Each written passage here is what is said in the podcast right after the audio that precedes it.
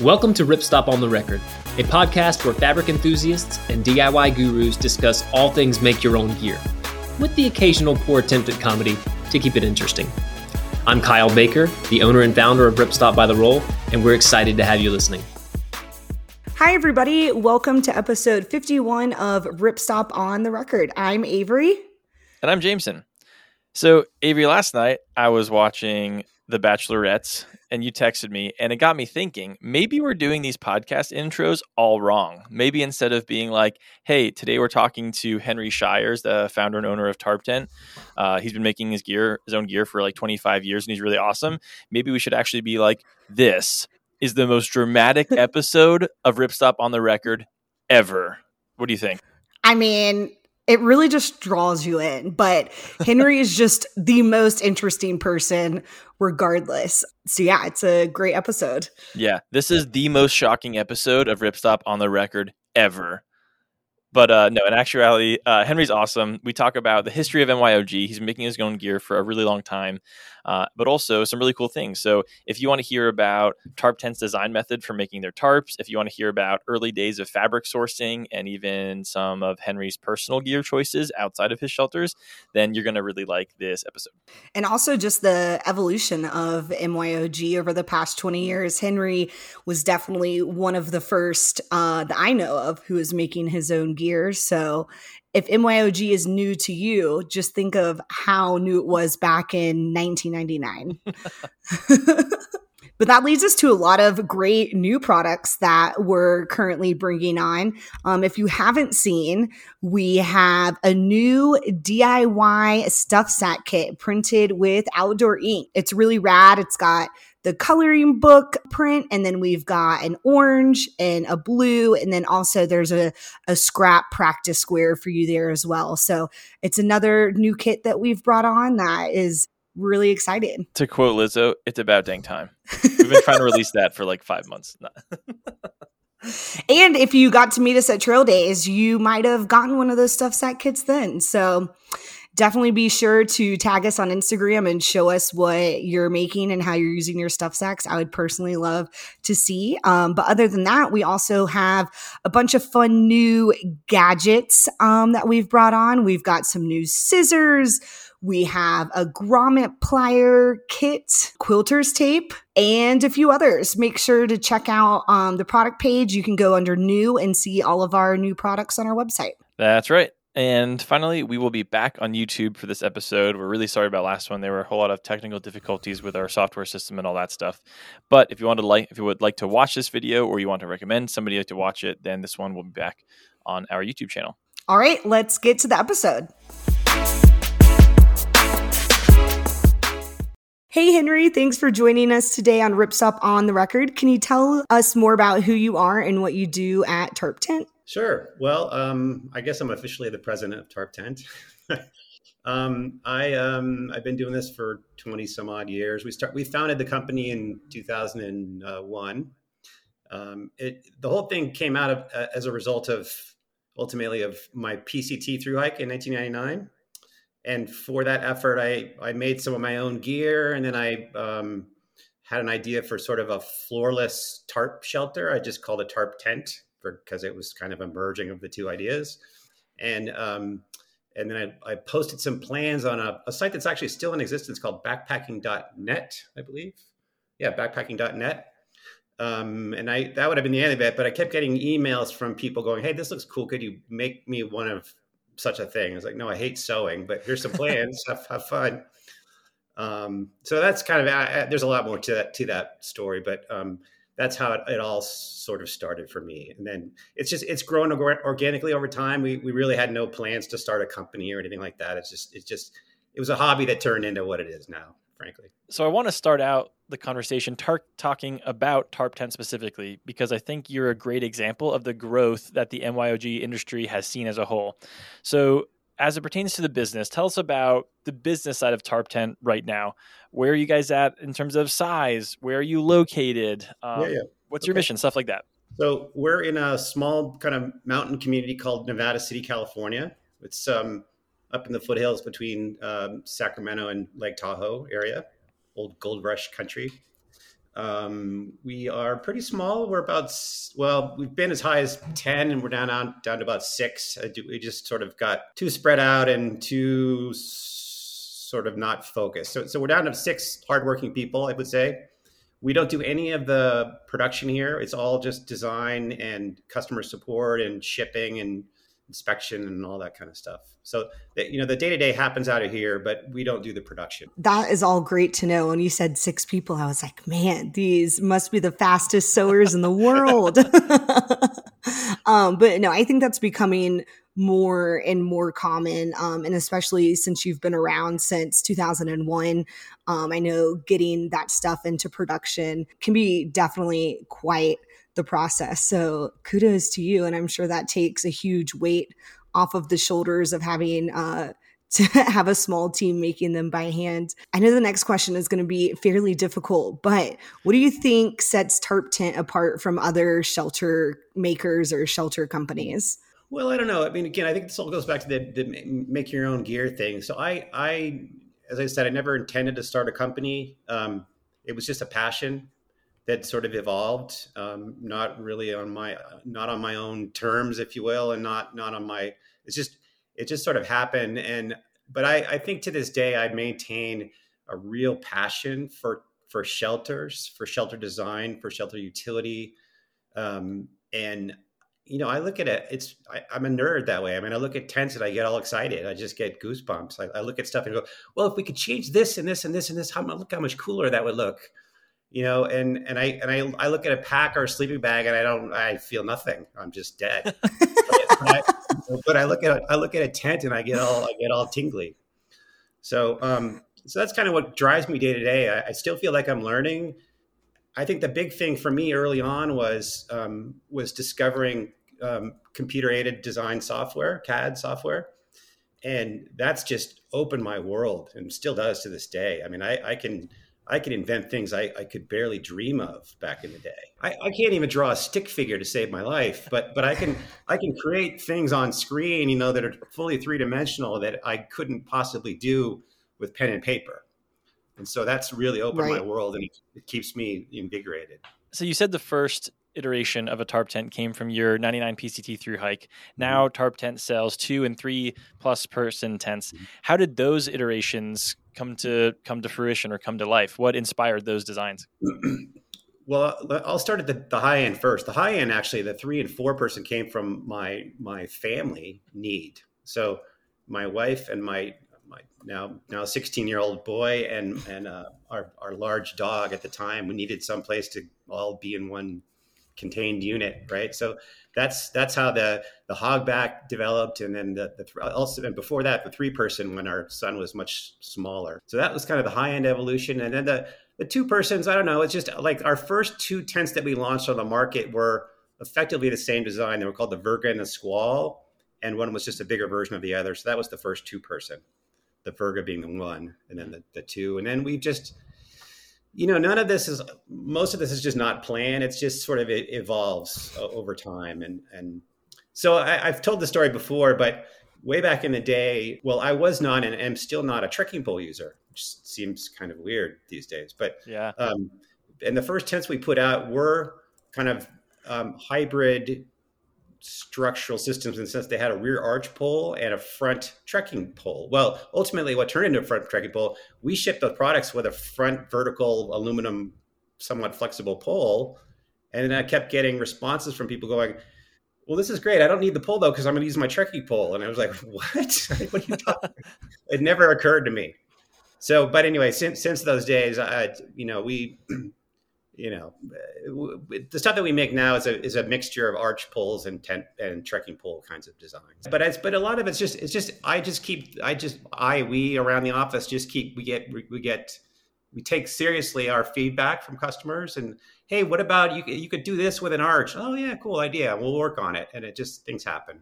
I think that really resonates with me especially um being having like a creative background in being an artist um I was always told, you know, artwork is never finished. Like the painting is never done. You can always go back and add more. And uh, being a personal fan of Tarp Tent and a personal user of Tarp Tent, I've seen how your designs, even just over, man, since I did my through hike in 2018, have totally evolved and changed. So it's very exciting as someone who also really likes to nerd out on tents and being comfy in the woods. Um, it's just great to see how that has evolved. And I'm sure even more so from your perspective, starting this in 2001 and now here we are in 2022. I mean, so much has changed from, I mean, mostly just the thrill of people doing through hikes. Like I mm.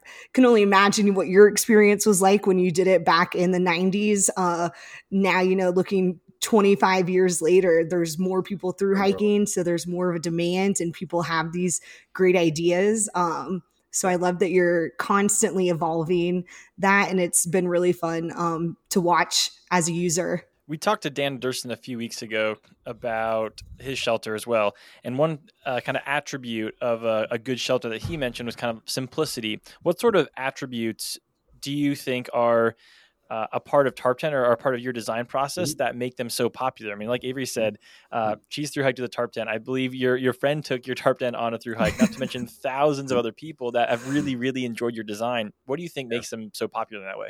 I don't know. I mean, I you know, uh, you know, back in the day, the, the thing was about it, and it still is to this day. It's about utility. It's about um, keeping the rain and the bugs out of your world while you're sleeping. Ultimately, right? So, it's and there's multiple ways to do that. Um, simplicity is certainly one of them. So, you know, one of the one of the sort of the keys, I suppose, to simplicity is you know the fewest number of stakes possible. I suppose is you know one one one measure anyway of utility.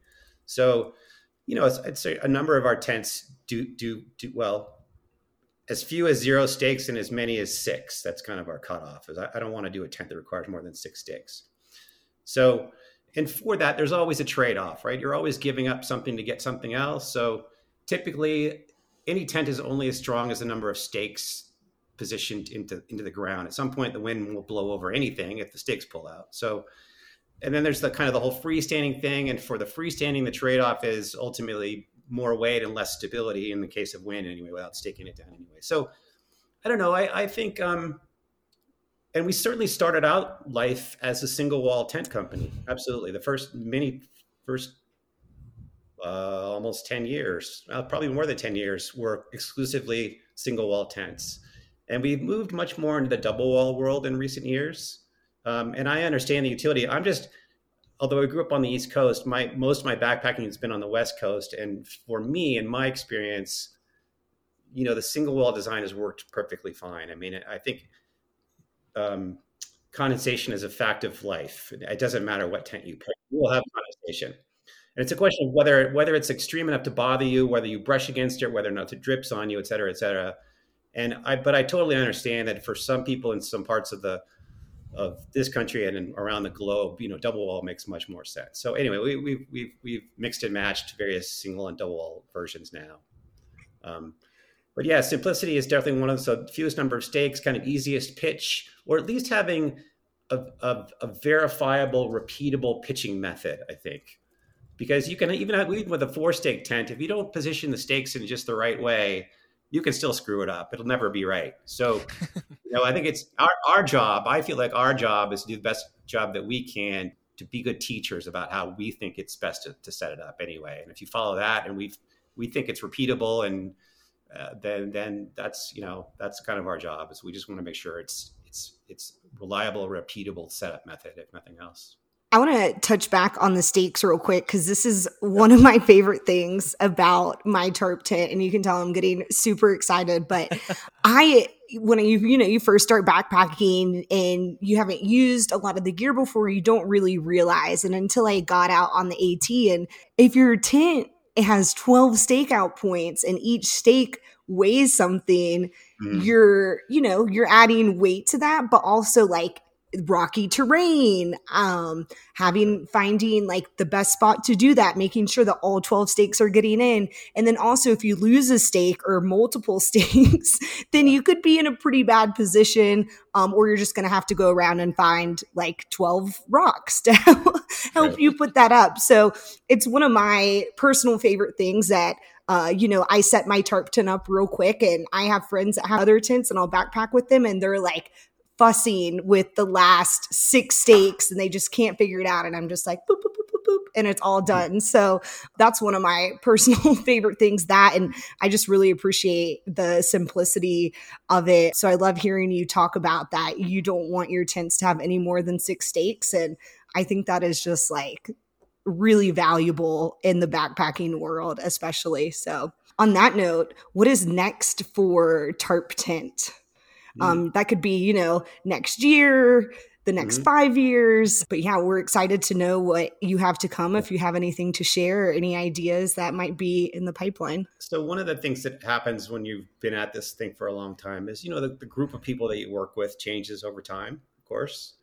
So, the, the people that we work with now are not the same people we worked with, you know, 15 years ago, of course. And with the exception of my wife, of course. But um, the, the, so I'm, you know, we have a, um, in the last six years, I guess. So I have a physics background and I've done all the design over the years. But, but starting about six years ago, we, we started hiring some mechanical engineers who, who, work that I work together with to do to do design. And um, the first one, we she had a great career here for about five years, and then we've she she left to go to another company a bigger company, and then and so now we have a new one, and and you know he and I, Rob, work really well together, and I'm just and it's it's it's just this evolving thing, and I it's hard to say because things just happen. You know, we start looking at something. Oh well, let's try this. Let's try this. Oh look at this thing. What if we tweak this? And it just evolves, and so it's it's hard to predict now what it'll look like in a year, but we're always thinking about you know new designs or improvements to old designs that kind of thing. I don't know if that's it's not a satisfying answer i suppose but it's hard to to predict exactly. What i will say is that we have definitely you can see it now on our site we've moved in some new fabrics. So we're starting to use silicone coated polyester. We've been using um, silicone coated nylon forever.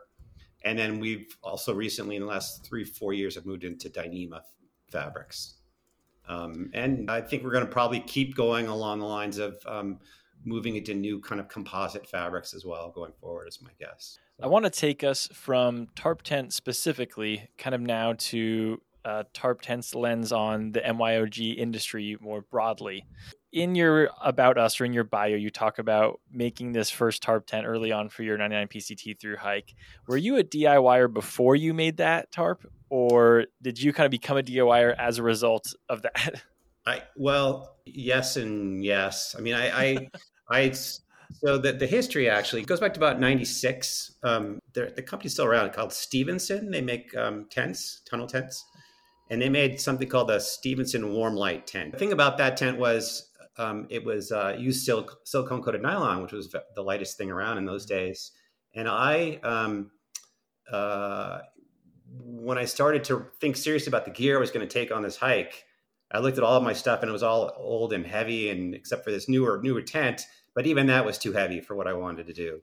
So I, I, I thought, well, what if I made my own sort of little tarp thing out of the same kind of fabric, and we'll see how that goes. So I bought a sewing machine at Sears, you know, and I hacked this thing together. And then I ended up making some pants and a jacket and a poncho and a few other things. So that's kind of got me started was gear, getting some stuff that I needed for my own hike together with having zero experience sewing or anything like that. I just bought a sewing machine and went to work, you know.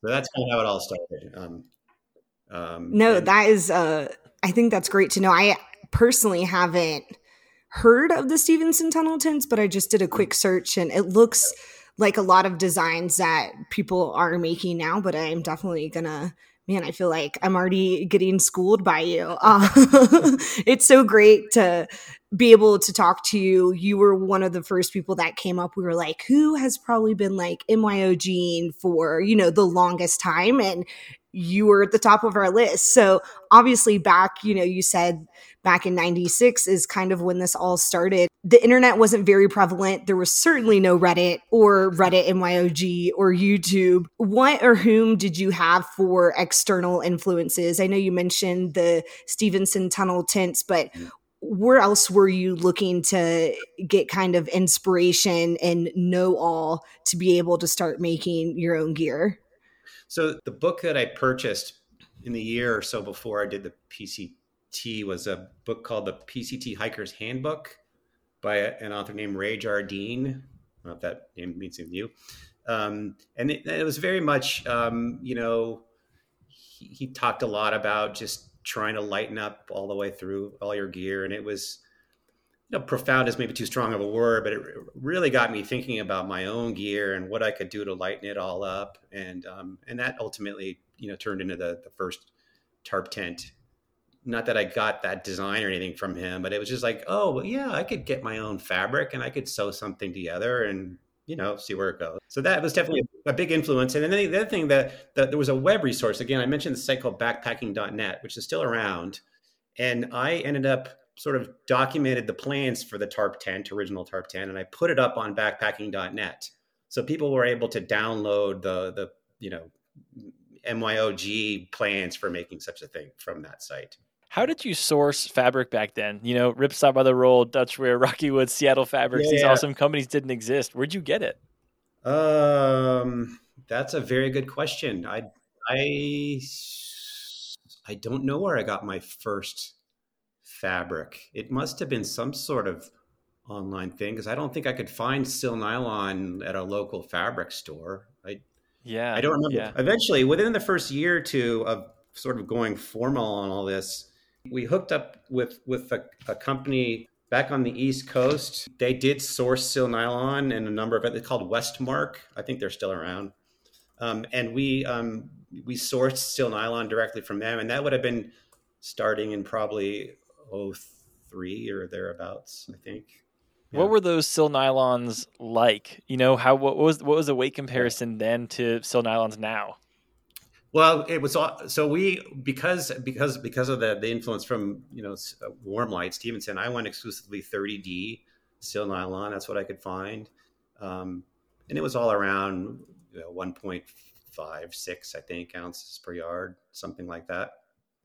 Um, what what is true over time? What it what so we we've gone through a number of different flavors of Sil nylon over time, and I know there were some change, changes in rules and regs, and so it was silicone silicone or silicone all the way through and then it was like a mix of silicone and urethane blending stuff you, you guys know all this stuff and then um, and, and now we're now we're back to we've changed fabrics over over the years now we're back to real silicone only but there was definitely a blending going on in there for a while and, and there was a I think that had to do with my understanding from Westmark is that had to do with U.S. rules and regs, and because they, anyway. So it's kind of. no, I think all that makes sense and helps lead really well into the next question. You know, you just talking about seeing multiple types of the way fabric was blended and made, you know, over the past 20 years. Um, what have been some of the most notable milestones in either the MYOG industry or the cottage industry that could either be, you know, from fabrics to uh, just the amount of cottage companies now or how the internet helped change things.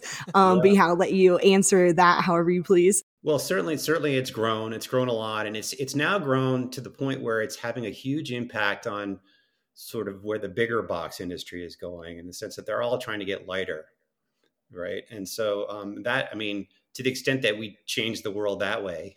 Um, but I would say over time, um, yeah, certainly new fabrics, you know, DCF that I, I resisted for a long time. I can talk about that, but um, I am curious. Well, well, I, you don't have to talk about it if you don't want to, but what was the uh, hesitation? Yeah, with the DCF. Yeah.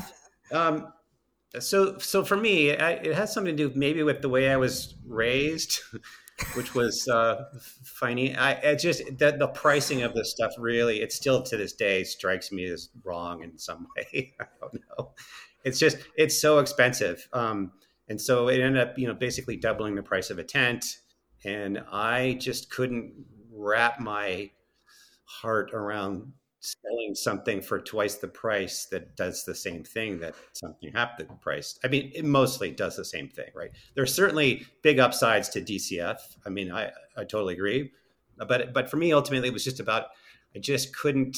It just seemed really expensive. Um, but I, will say that what finally turned turned turned it around for me was seeing what was proving to be very popular on the market in DCF, and me as a designer looking at it going, I can do much better than that. I, I know I can. Um, you know, there has to be more than just the fabrics, right? I mean, there has to be, it's that, I mean, sure, it's just fabric, right? But I can do more with that fabric at the same price, at least, as other people can. So that's what turned, turned it around. Just a, maybe it's an answer, but that's, it's just, I just, I, at some point I felt like, all right, if this is the way the world works, then I'll, I'll participate in my own way. What would you what do you want to see from other fabrics now? Like Sil Poly is obviously a bigger thing on the market and um, definitely a, a, huge benefit. But I do like I, I, what we hear at least is a lot of people love DCF, even you know with the price tag, the the tear strength. What would mm-hmm. what do you want to see out of Sil Polys or a, a more mm-hmm. approachable price tag fabric now to bridge mm-hmm. that gap? Which you know between the price, but also what people are asking for, which is yeah, yeah, stuff that's really bomber. So so so from a from a tent design perspective, well, when I look at a tent, I I, I can tell you that the, a relative measure of the wind performance of any tent is the size of the unsupported panels, right? So mm. so basically, how far is it between points that are structurally locked? In whatever that configuration is. So like I'm, I'm thinking like like the classic like A-frame tent, right? So you have a you have a pole or whatever at one end and one at the other end, and all of that span in between is not supported. So mm-hmm. that, that fabric is free to move in at least in this direction in the wind. Mm-hmm. Now, some of that movement though can be stopped or inhibited by the, the ability of the fabric itself to not not flex or not not stretch in response, right? Sure. So that's that's one of the key benefits I think of Dyneema fiber fabrics is they they are literally non-stretch in it's not quite true. They they are minimal stretch, but but essentially sure. they're non-stretch in in all directions. So, yeah. so you can't stretch them this way, you can't stretch them this way, and you can't stretch them through the bias this way, right? Yeah. So, so that ultimately, to me, is still the big upside to Dyneema and other composite fabrics if they're done the right way, and that they don't they don't move in response to wind, not to the point where it starts to become a real problem. The problem with Sil Nylon, of course, and Sil Poly to a lesser extent, is still is still that it they, they can move. They don't the fiber, like a polyester fiber, doesn't stretch, but there's a bias stretch. Mm-hmm. So that panel still distorts in the wind more than you would like. Again, depending on how far it is between the supported areas on the structure. So, you know, I think, you know, the ideal fabric to me would, of course, be as light as possible, be be non non stretch in all the all the ways that matters, be waterproof as heck, and be and be durable. right? And that's ultimately, I mean, the durability is a problem sure. for lots of reasons for for some fabrics. Um, and it's responses to point stresses. So floors, of course, are always more susceptible to damage than than canopies, typically, unless something falls on your canopy. But so I, you know, I think um, will there ever be a perfect fabric? I, I, I don't know. I doubt it. But but there will be improvements. But it's you're you're giving up something to get something else, typically. Sure. Know? If DCF was say it was uh, just a fraction more expensive. So I'm thinking of like a, a good Sil Poly that we have. Say the DCF was fifteen dollars a yard or ten dollars or a half yard rather.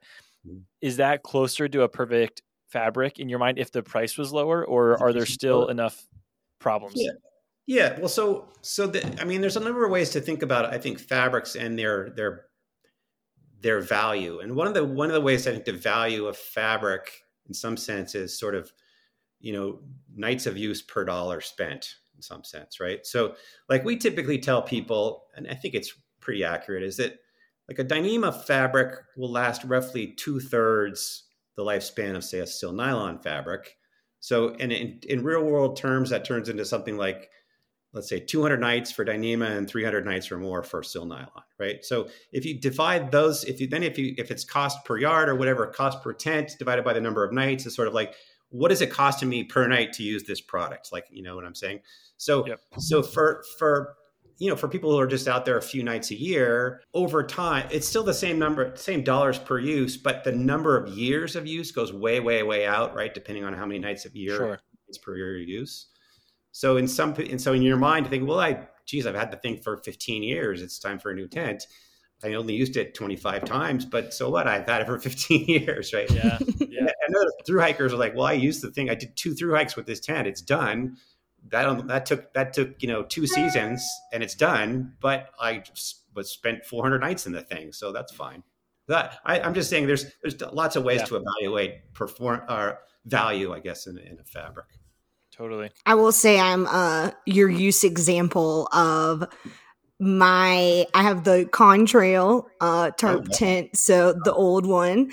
And yeah. it went on one through hike of the AT. I took it on a through hike of the AT, and then I was a backpacking guide for two years and used it as my Right. tent. So I think I'm at maybe like 600 nights, and it is looks still brand new, but obviously like I took Yeah. good care of my gear. I keep everything clean. And I'm just still so impressed. Like, I'm emotionally really attached to this tent now. I don't want to replace it. I don't even honestly really think about replacing it. I see new tents all the time. I get like a little excited, but I just, it's like, it really feels like home now. Great story. Other than DCF, Mhm. what were other milestones for the last, you know, uh, 20, 26 Yeah, yeah. years now um, Yeah. for MYOG user, users specifically? Stuff that's been available at a, a low quantity basis. Yeah. So so obviously, I think of tent, I think of tents anyway as as um, uh, as skeletons and skins, for lack of a better way of saying, right? So the skeleton being the support structure, right, and the skin being the thing that you drape over the support structure to contain it all. Mhm. So there have been changes in both skeletons and skins over time, specifically in the tent world Sure. and and and the skeletons being of course you know trekking poles arch poles and then and then the materials in the arch poles sort of being aluminum and carbon fiber and for a while it was fiberglass and there's Yeah. i don't know there's other stuff in the works i suppose but ultimately it's um, you know those things get lighter and thinner and stronger and more flexible and stiffer and there's all kinds of variations there and then of course the whole range gamut of changes in, in materials and I- really only have my head wrapped around the tent world. I, I mean, I, you know, lots of changes in in um, packs and sleeping bags, et cetera. What I will say is that, and I don't know if this is exactly your question, but it's it's impacting us and it's causing us to to to think in different directions. Is that as a hiker, you have a, a collection of gear and it all has to work together. So meaning you can't just have a standalone tent because it's what you put in the tent starting with you that matters right and so and so but but what also goes in tent besides you is your is specifically your your pad and i would say that the evolution of pads over the years has had a major impact on tents that being not only have they gotten wider but they've gotten a lot thicker and so that Mm. that changes what that changes how the whole system works together so specifically a wider pad now if your tent is not um, has has a geometry that doesn't support that wide pad at any part of its length, that's a problem. Or if your tent is designed in such a way that, you know, with a thin pad, you're, you're you're far enough away from the walls at whatever end, you're okay. But with a thick pad, and you no longer are. It's like all of a sudden you gain six inches of height because you're that much closer to the walls. And so that's actually changed quite a bit in recent years. I feel like, and it's changed what we're doing now in response to that to try to engineer around those thicker, wider dimensions than used to be prevalent.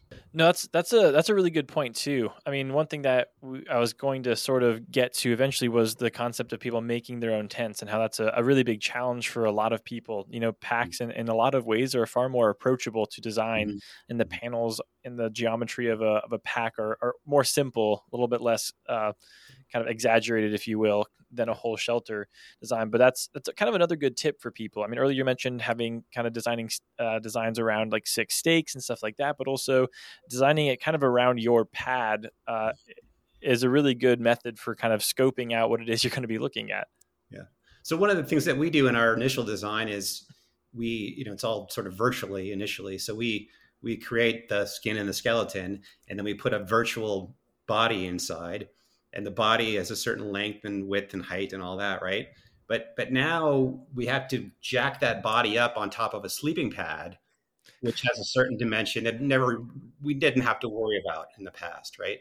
But now if you stack a body on top of a three or four inch pad, right? That changes kind of what the tent has to do over the top of that to make to Mhm. make it all. I'm curious to know, obviously, because gear has changed, like you're mentioning, from the time that you through hike to now. What type of pad were you using on your PCT through hike in the 90s? Oh, I just had the closed cell foam Z foldable pad thing. Yeah. Started out with a little inflatable thing, which of course died at its first encounter with a cactus somewhere. That was that was it. Uh, yeah, there's definitely the West has, I feel like sometimes a lot more obstacles in the way of like th- like pokey things and more rocks, uh, things like that. So you have different types of hazards out there that you have to be mindful of, uh, especially with inflatable things. Um, that's just good to know. So, one thing that we strive to do is to highlight just the wonderful people that we get to talk to beyond you just being Tarptent. Um, so, with that in mind, we just want to ask you a few personal questions um, and your preference to gear. I think, you know, people are always curious to know, like, oh, what is the owner of Tarptent carrying and things like that. So, um, what is your personal gear, at least like your big three, your pack, your tent, and your sleeping bag? Well, I'll start with this this sleeping bag because um, actually that's actually a, a MYOG project. I made my own quilt, down quilt, um, which um, was a traumatic experience. but, but I, moved on. Um, no, I still use it. Um, uh, I just I have this vivid memory, and I got somebody gave me a tip somewhere because when you when you actually stuff the so I made the shell, of course, and then I had to put the down inside it, and they said whatever you do, get inside a tent before you start stuffing down into the baffles because the down will go everywhere. At least you'll contain it. So I, I remember I did that. I got inside something and I stuffed all the down. Feathers were everywhere. I never got the feathers out of the tent at that point. But um, but I, st- I still use it because I'm a fairly warm sleeper and I don't like the zipper thing, and I end up unzipping anyway. And it's like, why bother with the zipper? So, I mean, I, I that quilt is now approaching 20 years old, and I still use it. So, wow, that's amazing. We might have to have you send us some pictures of that. I'm sure people yeah. are going to want to see it. Um, and then for a, a pack, so um, when when I did the PCT, I hiked on and off with the guy who founded um, ULA, Ultralight Adventure Equipment. Nice. So I I'm still using a ULA pack to this day. Um, and then tent. Hmm, I, am still working on what I want to bring. So I, have been trying a lot, a lot of our um, Tarptent. I don't know if you've ever heard of them, but I've, I've used a lot of their. and I'm becoming, I'm honestly, I am becoming more of a fan of D, of the DCF things now. So I've been spending a fair the nights that I can get out. I've I've been in the Aeon. I'm I'm now. Um, so we have a new a new tent series on the horizon called the Dipole series, which is also start. It's going to start out in Dyneema, but anyway, but it's um, but it has again. This is this is I'm I'm, I'm, cycling back to this response to long, wide, thick pads. But this is an this is our our answer to long, wide, thick pads, and so I'm spending some time in that one. Um, I'm excited about that design. I've used the Moment quite a bit over the years, again because that's not a trekking pole tent, so it's a sim- simple arch pole tent. And then every time the family and I go out, um, we take the Hogback. Just that's what we do because it works great for the four. No, I think yeah. um, that's great to know. I love the throwback and just like the full circleness I, of all the MYOG communities, you knowing the guy who started ULA and carrying one of his packs. And it's one of the really special things that me and Jameson get to see here is just like all the connections that people get to make and how tight the community is of being able to kind of like lean on each other. And that's super exciting. I do have a kind of an off off topic on topic question. Um, but do you have plans to maybe through hike the PCT again, perhaps with your 16 year old? You know, I've, I've broached that idea to him over the years, and at first he was excited about it, and now it's because I like hiking, he does it. That's how. so um, no, we've been on some, we've been on some multi day hikes together. He's um, I think he'll come around. He's just in that stage where he's you know, yeah. Um, I don't know that we would do the PCT together, but I would love to do a, a, a shorter, you know, a, on the order of a few weeks, not a few months, kind of hike with. Fair. That would, that would like that. Yeah do you feel like your design background, your knowledge of fabrics and stuff, does that influence the packs that you want to carry? I know earlier you mentioned how tens really get you going, but packs, you know, don't really do it for you. What like what what's your what's your vision looking at a pack? Because I feel like for most people that is the thing. Like that's like the coolest thing to talk about. That's a good question. Um, so I, I I actually don't I don't know what Ro, ro, ro, ro, Robic, ro, ro, Oh, Robic, yeah. Robic. I think that's the ULA pack. I think. Mhm. Does that sound right? I don't know. I think Um, it's uh yeah, it's either like the Gridstop or the Gridstop with the Robic, I believe.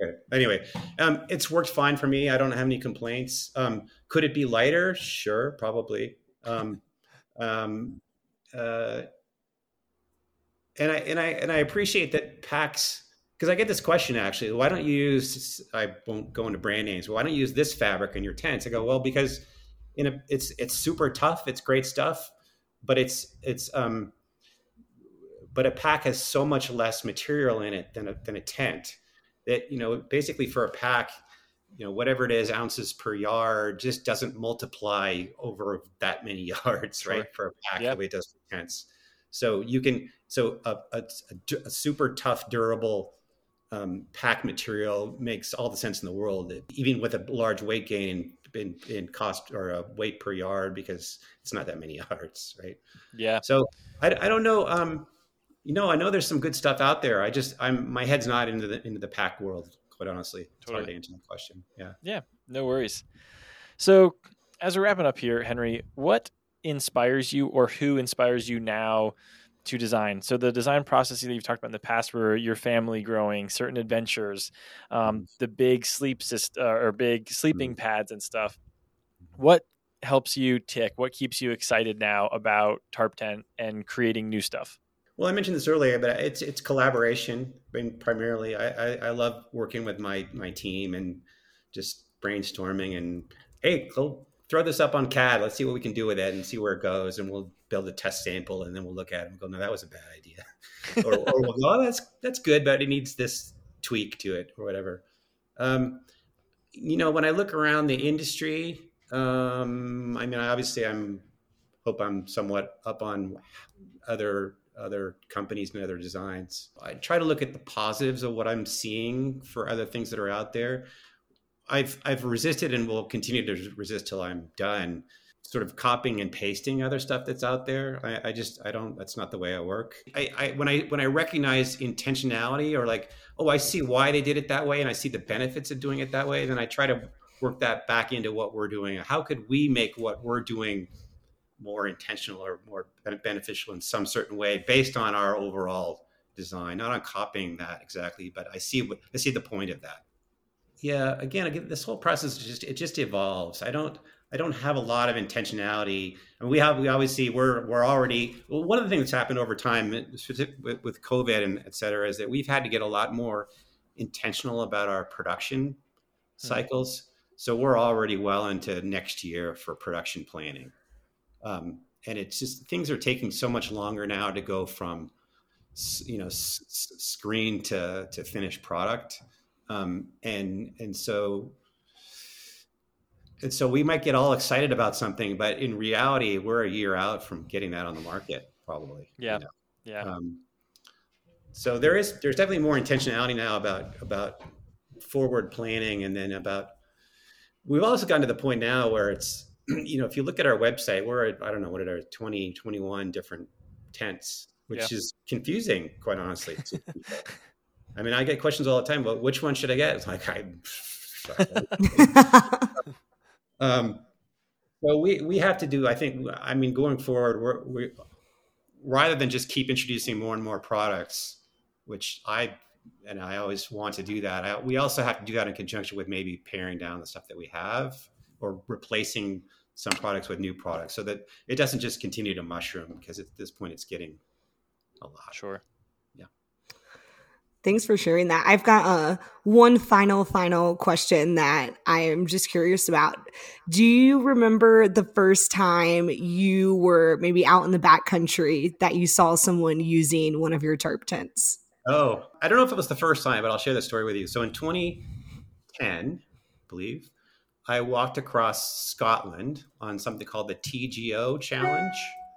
So it's um TGO is a magazine in Scotland, and and they every year they sponsor this this hike across uh, across Scotland, and you you know you put in an application and you su- and you submit a a route, and they check it all out and whatever. And so anyway, I got there, and I you know I had most most of the way was solo, I had my own route and I just didn't intersect with a whole lot of people until I was getting more toward the East Coast. And I walked into this sort of community campsite, if you will, with a number of other TGO hikers. And I, I saw one of our tents set up and I didn't like the way it was pitched. It was just, it was just, it just bothered me. So I walked over to it and I was like resetting the stakes to kind of make it look good. And, and the owner like came and goes, "Excuse me, what are you doing?" I said, "Oh, my name's Henry. I'm just here to fix your tent." and, he, and he looked at me and he goes, "Wow, great service."